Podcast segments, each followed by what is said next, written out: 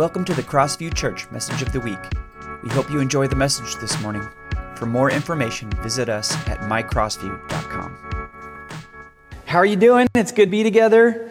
Wow, uh, worship team, thanks for leading us this morning. It's always fun when I get to uh, to participate and play bass. I used to do that a lot, and so I, I'm just kind of shaking off the rust a little bit lately, and it's really great. I have had just a great sense of the Lord's presence in our times together during worship over these last several weeks. If you were here with us last week, we had a really powerful uh, time of, of prayer and worship. Uh, which lingered for a while after our service uh, last week. And uh, I'm just thankful for the Lord meeting us in those ways. And so, would you just join me, even just inviting the Lord into this place again this week, uh, in this moment, in that same way? Let me just pray for us. Heavenly Father, we're grateful that we get to be uh, together in this place to worship, to pray, to focus our heart and mind on you, on your scriptures. Uh, anchor us this morning in the movement of your Holy Spirit. Uh, draw us to yourself. Uh, help us open to you and be reflective and listening. And we're grateful, Jesus, uh, for the way that you move in us, through us, among us. And we love you. And in your name we pray. Amen. Well, we're in a series on the book of Acts, and uh, we're going to jump ahead a couple of chapters uh, from last week. We will end our Acts series, I promise.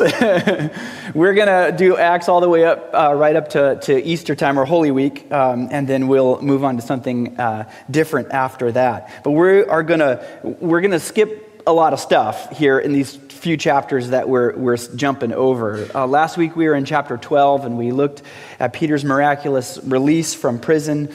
Um, and uh, it, uh, we kind of focused on the church, the early church, and prayer. We're going to be moving to the uh, chapter 15 this morning. So I encourage you to go read those chapters that we missed. There's a lot in there. I'll give a little bit of, of kind of walk uh, through, but just real briefly. Ever since the beginning of our series, I know I've said this week after week that we have watched in the book of Acts as the gospel has moved further away from Jerusalem, closer to the ends of the earth, closer to us. Uh, we've celebrated as we've watched the gospel encounter people in the synagogues, as, uh, or people like the Ethiopian official, uh, Cornelius, the Roman military officer, and all the people that he gathered and, and invited over to his house to hear from Peter. You remember that? Uh, we've, we've watched as God has provided for his church, helping them in the midst of hardships and difficult situations. Uh, last week, like I said, we looked at the miraculous release of Peter from prison and the, the persecution of the early church that was raised up to the state level, if you remember that, at the hands of King Herod. Uh, we've, we've reveled in the fact that, that, uh, that uh, even though the disciples have been seen as fumbling around a little bit, not quite doing everything right, uh, that God still moved powerfully in his church, through his church. And that's still true of us today. Amen? Amen. With all of this celebration in mind, one of the things we have to recognize as we read through the book of Acts is that it wasn't always easy. The early church still had to work through some really difficult situations and transitions uh, in the way that they thought about things, especially and who was included in the family of God and how they got there. You, you, uh, today we're going to be in, the, uh, in Acts 15, uh, I said, and you can't talk about Acts without talking uh, about a, a kind of seminal uh, argument or controversy that they were trying to work through. One of major issues that the church had to wrestle with throughout the book of Acts was the issue of circumcision. Or, in other words, what was the mark of someone who was truly part of the family of God? That is the question that they were wrestling with. So much of this started uh, when Peter visited Cornelius back in chapter 10. And you remember Peter had this vision from God that told him that he could eat all these foods he wasn't supposed to eat and that he could actually go to, into Cornelius' house and, and visit with them and, and preach the gospel to them. Cornelius was a Roman military officer. They were Gentiles. They were supposed to be, they were the Jewish people or, or the historic family of God wasn't, to, wasn't supposed to have anything to do uh, with these people. But Peter, uh, visited with Cornelius, ate with him and the people in his house, his family, preached the gospel, and all those Romans that day came to Jesus and were filled with the Holy Spirit. Peter then, in the next chapter, he had to go explain himself to the apostles and the other believers in Acts chapter 11. We mentioned this last week, but we'll read a little bit of it here. In the first four verses of chapter 11, it says, Soon the news reached the apostles and other believers in Judea that, the, that Gentiles had received the word of God. But when Peter arrived back in Jerusalem, the Jewish believers criticized him. You entered the home of Gentiles and you even ate with them, they said.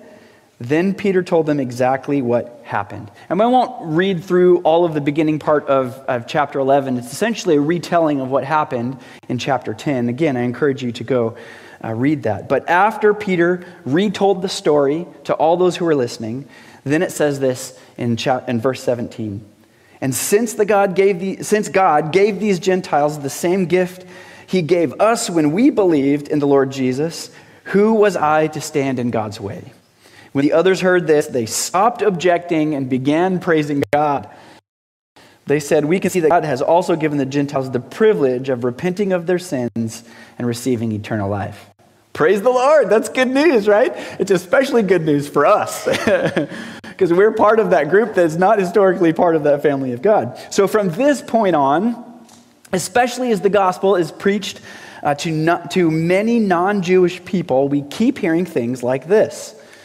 Verse 20 says this that some of the believers who went to Antioch, we talked about there, these other towns that the gospel was moving to. Uh, some of the other believers went to Antioch from Cyprus and Cyrene and began preaching to the Gentiles about the Lord Jesus. The power of the Lord was with them, and a large number of these Gentiles believed and turned to the Lord. This is exciting and good news. A new precedent has seemingly been set. It was seemingly agreed upon after Peter told the apostles and the other disciples what had happened with Cornelius. Gentiles were now allowed into the family of God. But the question was the question that they wrestled with was to what extent? Could non Jewish people now uh, become fully part of God's family, uh, able to in, in, be incorporated into that historic family of God with all of its inheritances? That's the question. There was a difference of opinion upon the, uh, on this in the early church. It wasn't easy.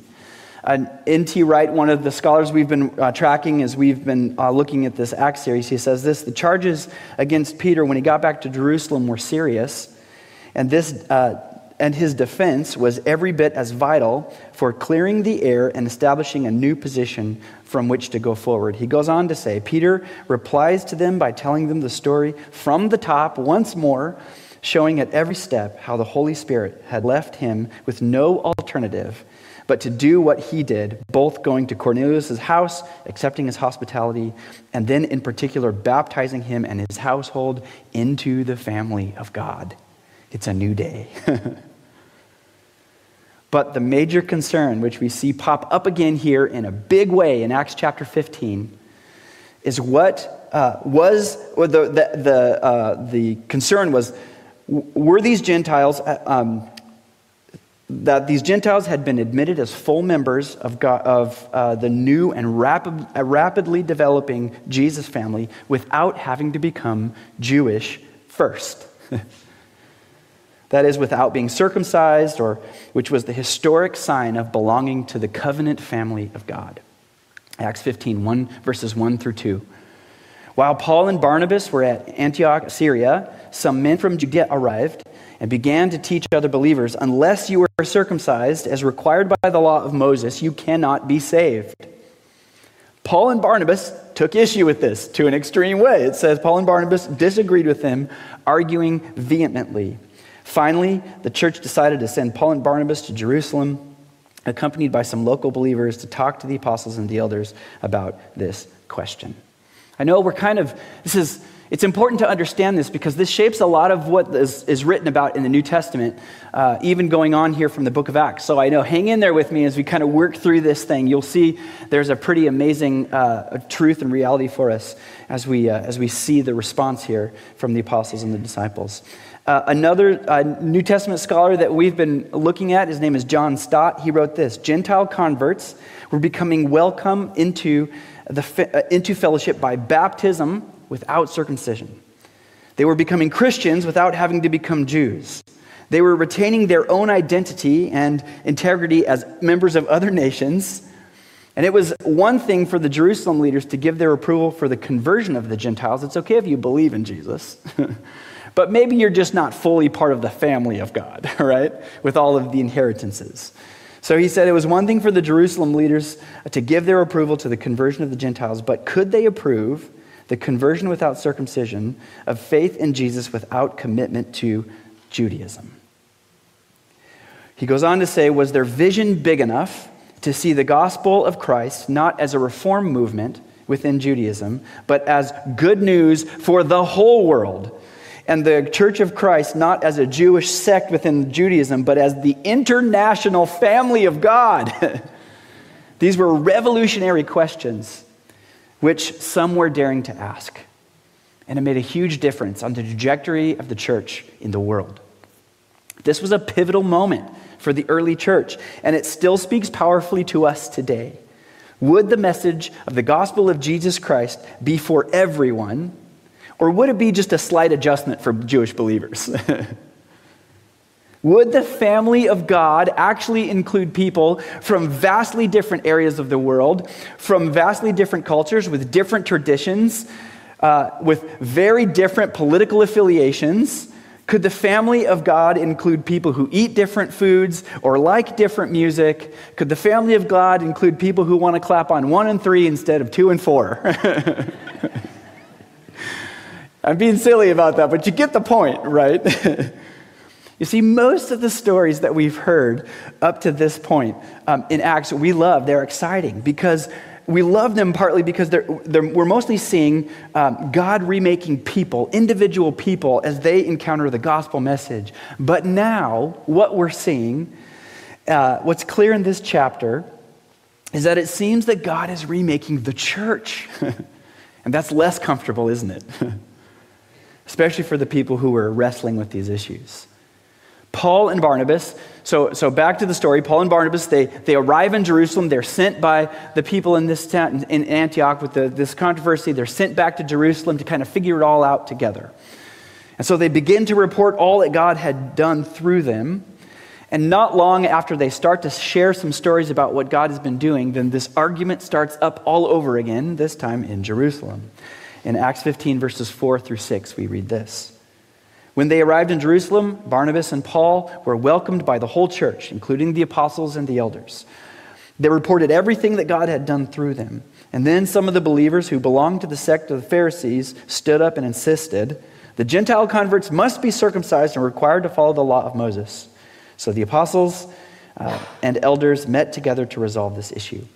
Now, there's a lot we could talk about in all of this stuff, but there was a, one thing that's important to, to notice here, and we see this a couple of times in Acts 15, is that there's a group of Jewish believers. They're called the, they're called, uh, the sect of Pharisees. So they're, they're still practicing Jewish members, but they believe in Jesus Christ as their Messiah. Praise the Lord. That's what Paul's trying to do, right? He goes to synagogues first. But then they have to wrestle with this change. It goes on in verse 7, and it says this At the meeting, after a long discussion, Peter stood and addressed them as follows. And we love this. Peter is doing this all the time, right? He's always standing up and talking to groups of people. It's great.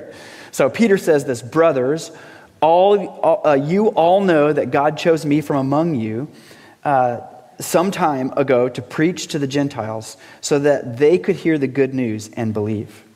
God knows people's hearts. And he confirmed that he accepts Gentiles by giving them the Holy Spirit, just as he did to us. One thing that sometimes we miss when we're reading about this is that early, uh, the, the practice of faith early on here, that the idea of a heart religion was foreign to them. The idea that God can, was actually concerned about the condition and feeling of your heart, that was brand new in here, in Christianity, to this. It's like you think about uh, it's tax time, right? You think about the IRS saying to us, yeah, we're going to tax you, but we want to make sure, uh, what we want to see is, is your heart willing to give us the money? no, they just want the money. They don't care, right? they don't care if you have it in your heart to pay your taxes.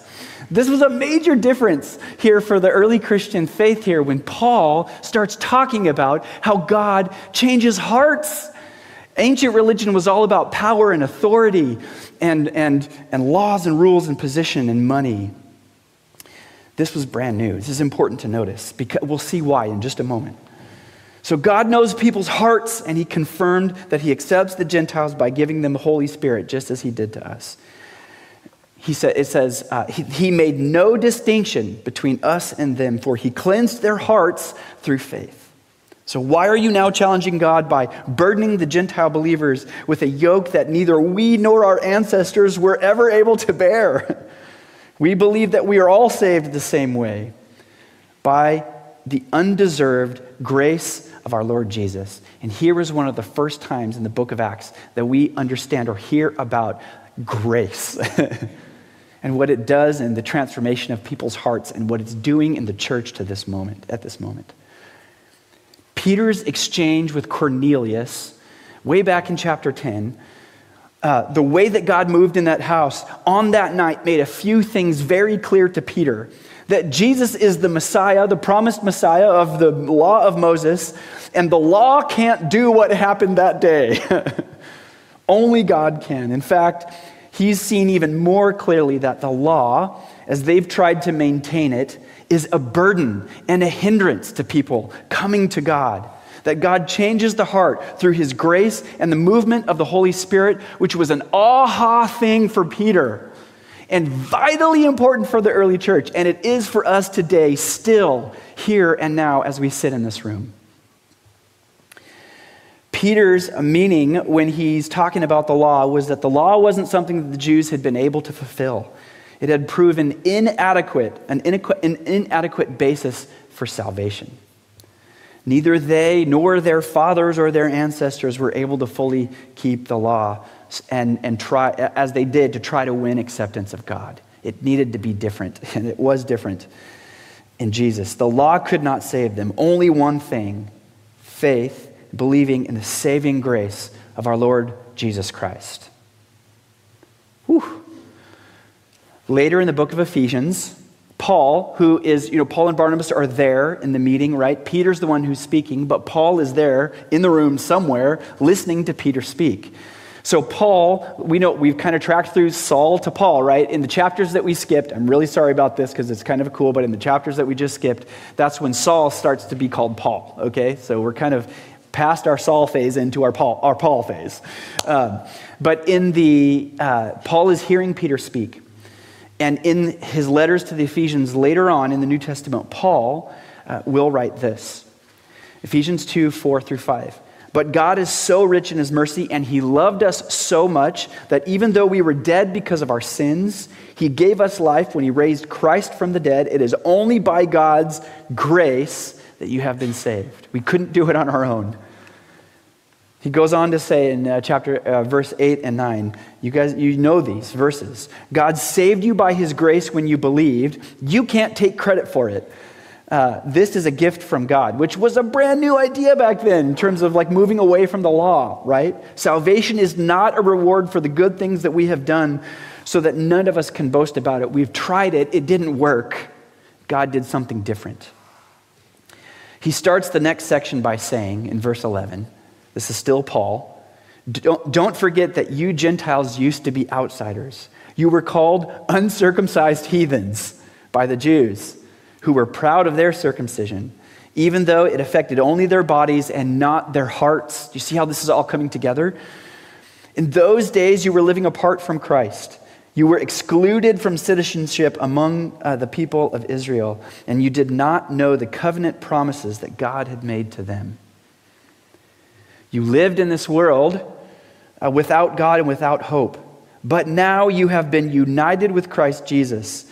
Once you were far away from God, but now you have been brought near to Him through the blood of Christ. For Christ Himself has brought peace to us. He united Jews and Gentiles into one people in His own body on the cross. He broke down the wall of hostility that separated us. He did this by ending the system of the law with its commandments and its regulations. This is unbelievably important stuff. He, he continues. He made peace between Jews and Gentiles by creating in himself one new people from two groups. Together as one body, Christ reconciled both groups by, uh, to God by means of his own death on the cross, and our hostility toward each other was put to death. He brought this good news of peace to you Gentiles who were far away from him, and peace to the Jews who were near.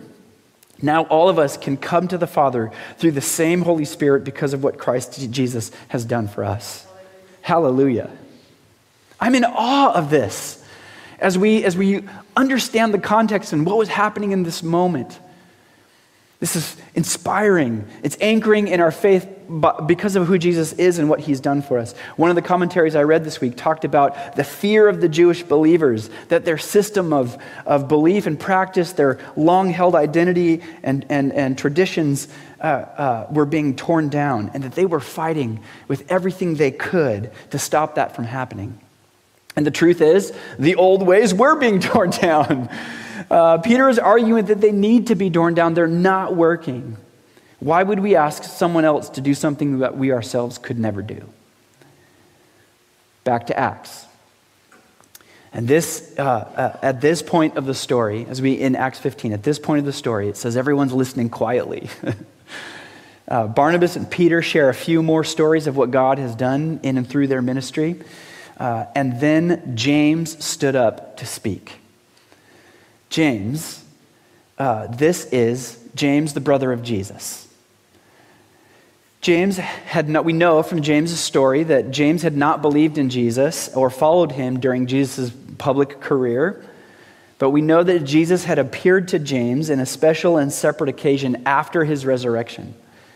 What's pretty amazing is that James, by all account, became far and away the most prominent leader of the first generation of Christianity, following his encounter with the resurrected Jesus.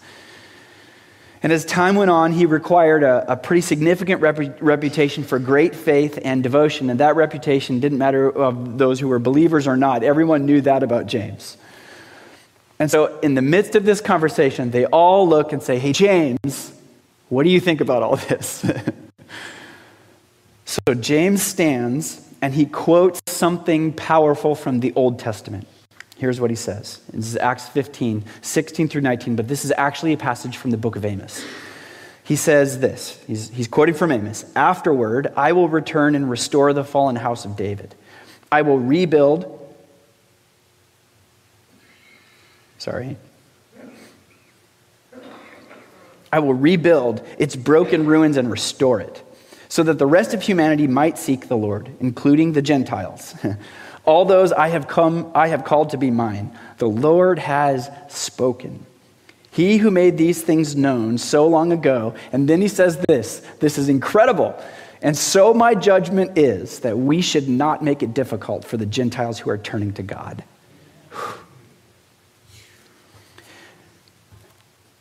James looks at the crowd and he quotes a prophecy from the book of Amos, chapter 9, about a time when God's talking about how he will rebuild his house, the house of David, rebuild his family line, rebuild the church uh, in a way that includes who?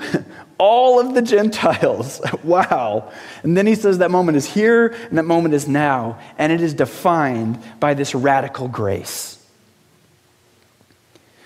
So, in answer to the Jewish fears about is everything being torn down, what James says is, okay, actually, you know what's happening. It's just not just a tearing down, it's a rebuilding. God is doing something powerful, and we need to be on board. We should not make it difficult for anyone who wants to come and be part of the family of God. And it's all centered around this idea of radical grace, this new idea for them about how God shapes and changes and transforms the heart and that God's Spirit actually moves through that. Grace, grace.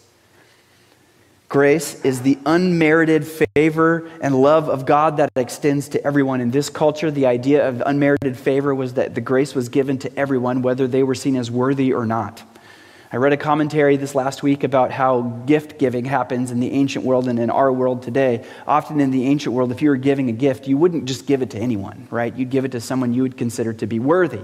That's typically what we do when we're giving gifts at Christmas time. We don't just willy nilly give gifts to everyone, or when you're creating a will, you don't just say, oh, you can just give it to anyone.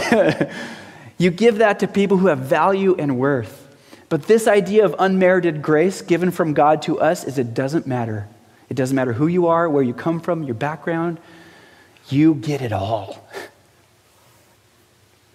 Grace is the unmerited favor and, of, and love of God that extends to everyone. Here's why this is so radical.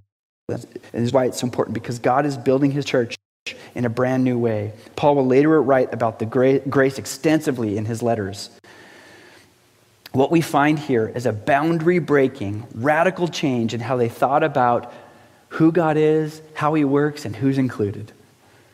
These Gentiles are from the wrong ancestry. They have the wrong ideas about God. They have the wrong way of life, and yet God gives His Spirit to them. God doesn't follow our criteria for how we think He should do things, right? Praise the Lord, because we'd mess it up. he then makes it possible for Paul and the early church to create communities that cross social and ethnic boundaries of the day because things that are normally give people their worth, we, like education, their social status, their ancestry, their social capital, how well or they know or follow the law, whether they're circumcised or not, those things are not what matter any longer. This radical grace transforms hearts, breaks down barriers, creates unique communities, and unites us all through faith in Jesus. That is what should still mark us as individuals as we follow Jesus and as a church community. it is still defining of who we are. So the question is does it? When you think about your life with God, the way that you follow is this idea of radical uh, grace, does that mark part of who you are? And does that mark who we are here as a church at well, as well? One of my favorite authors, Brennan Manning, writes about grace. He says this Grace is indiscriminate compassion. it works without asking anything of us. It's not cheap, but it is free. Grace is, is sufficient even though we huff and puff with all our might and try to find something or someone it cannot cover. Grace is enough he is enough. Jesus is enough. Amen? Worship team, would you come on back up? So, as we think of the way that God is remaking people and rebuilding his church throughout the book of Acts, I can't help this week but think of uh, all that's going on in our world, right? There's plenty of judgment and anger, division and hate everywhere we look. Are we allowing God to build us up in, in faith in a way that's marked by this radical grace? Are we uh, able to let the radical nature of God's grace humble us when we don't live into that? to lay down our judgments and anger and to say to someone, Come and join the family. You're welcome, and you get it all. Like Peter said, we're all saved the same way through faith in Jesus Christ. We're all in need of God's unmerited favor toward us. We all need God's grace. So, how are you putting that story on display in your life? Let's not make it difficult for people to Jesus. Amen. Amen. Let's pray.